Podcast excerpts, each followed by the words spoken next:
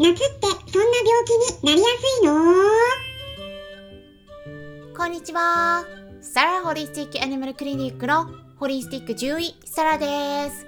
本ラジオ番組ではペットの一般的な健康に関するお話だけでなくホリスティケアや地球環境そして私が日頃感じていることや気づきなども含めて様々な内容でイギリスからお届けしておりますさて皆さんいかがお過ごしでしょうか？まあちょっとね今日は音楽を変えて またなんかちょっと違った感じでお話ししていきたいと思うんですけれどもおとといの配信ではねイギリス暑かったよってお伝えしたところなんですけれども昨日はねさらに暑かったです。27度くらいまで行ったんですよ。まあ今週の予報を見てると明日明後日くらいはね29から30度くらいまで行きそうだっていうことでやっぱりねそうやって気温が上がって日差しが眩しくなってくるとああ夏が来たなーって思いますよね。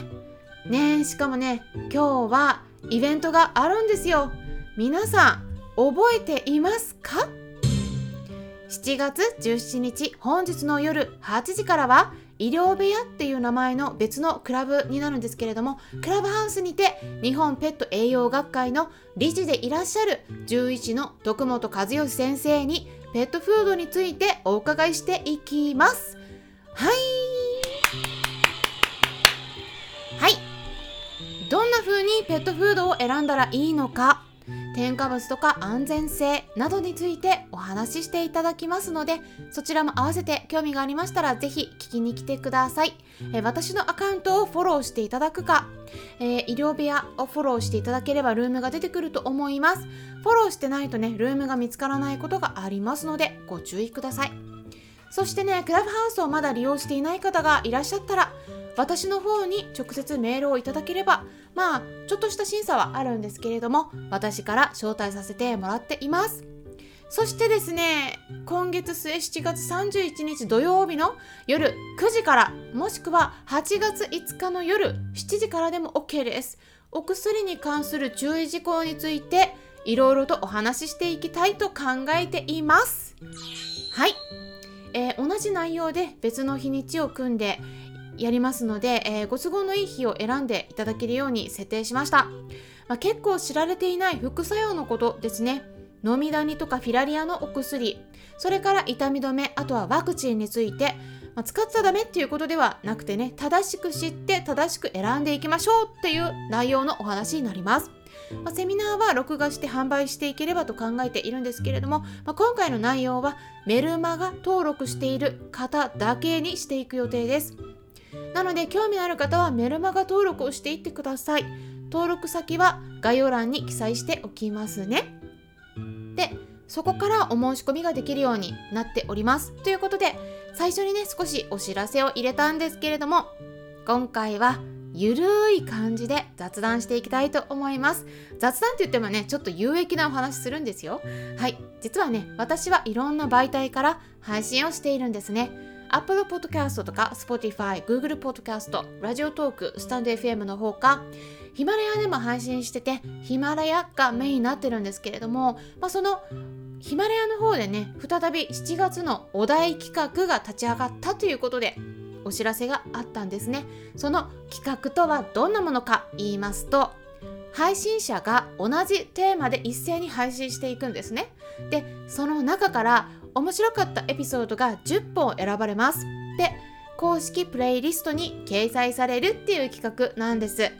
まあ私の方はですね、今まで毎回企画に乗って配信させてもらってるところなんですけれどもその企画が立ち上がった3月の第1回目の配信の時で公式プレイリスト10本の中に選ばれたことがあります、まあ、その配信はね卒業できないことっていうテーマで私にとってはそれが猫吸いなんだと。猫吸いをねどうしても卒業できませんっていうねお伝えした内容だったんですね。うんなんか今思い出しても懐かしいなーって思うんですけど。まあもう3月からね4ヶ月経っちゃったんですね。もう本当に早いなと思って。ねでねそれからはね毎回出してるんだけどちょっとね全然選ばれなくなってしまったので今回も参加して選んでもらえたらいいなと思っています。はいということで今回は夏がテーマになります。はい。夏を感じる瞬間ということなんですけれどもまあね。はい私のチャンネルはヒマラヤ健康部門第1位ですからやっぱりね健康ネタにつなげていきたいということで皆さんに質問をしてみたいと思います。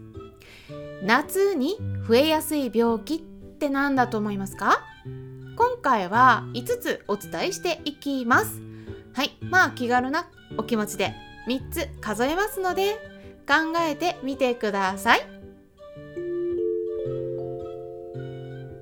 ワン、two、three。はい。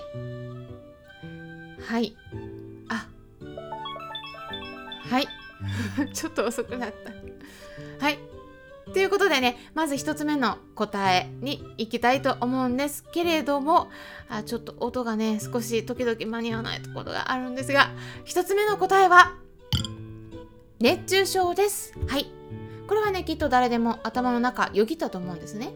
でも熱中症って人でもワンちゃん猫ちゃんでもフェルトさんでももうどの動物でもやっぱり誰でも起こるんですよ。ただね実は熱中症だけではないです。他の4つ何でしょうか？はい。そしてね次2つ目お答えしますよ。はい。特に日本独特なことになるんですけれども梅雨から初夏にかけては特に湿度が上がりますよね。なのでジメジメして増えやすい病気として外耳炎とか皮膚病がありますね。外耳炎っていうのは耳の中の炎症です。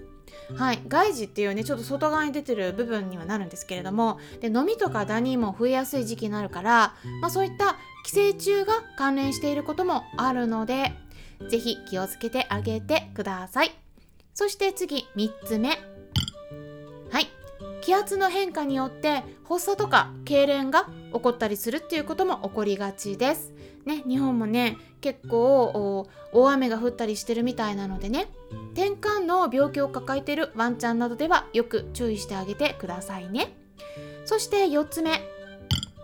はい食中毒です。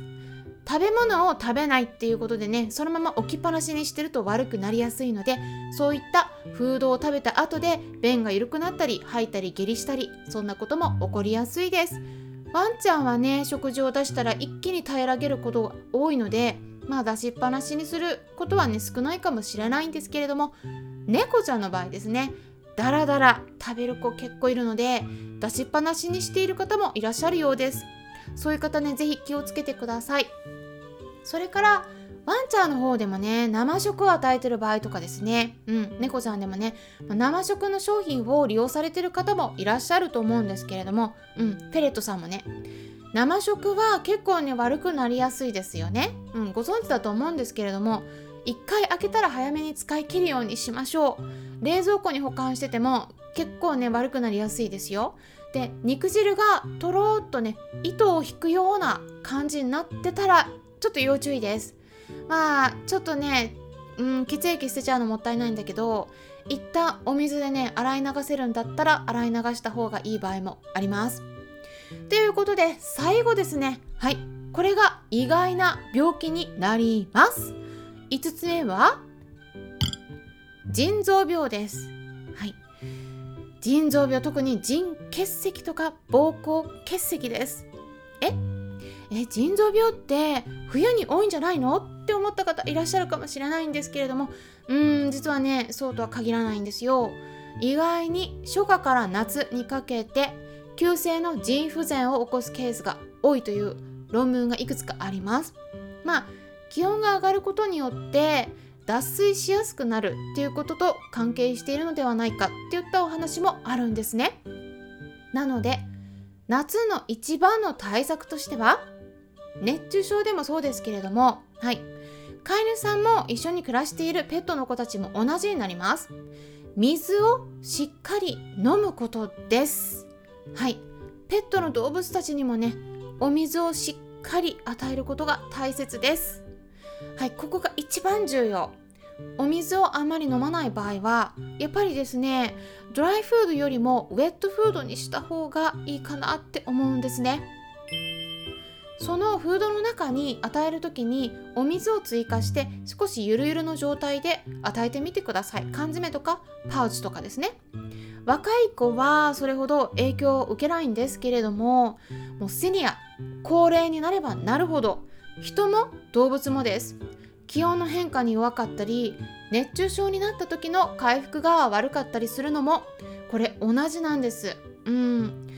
なので特に年齢が高い子の場合はねお水をしっかりとるように気をつけていってくださいね。ということで今回はこんな感じで夏が来たっていうテーマで夏を感じる瞬間として夏が関わる病気が増えてそれに伴ってその関連するご相談が多くなってくるとまあ私としてはあ夏が来たなってやっぱり思いますね。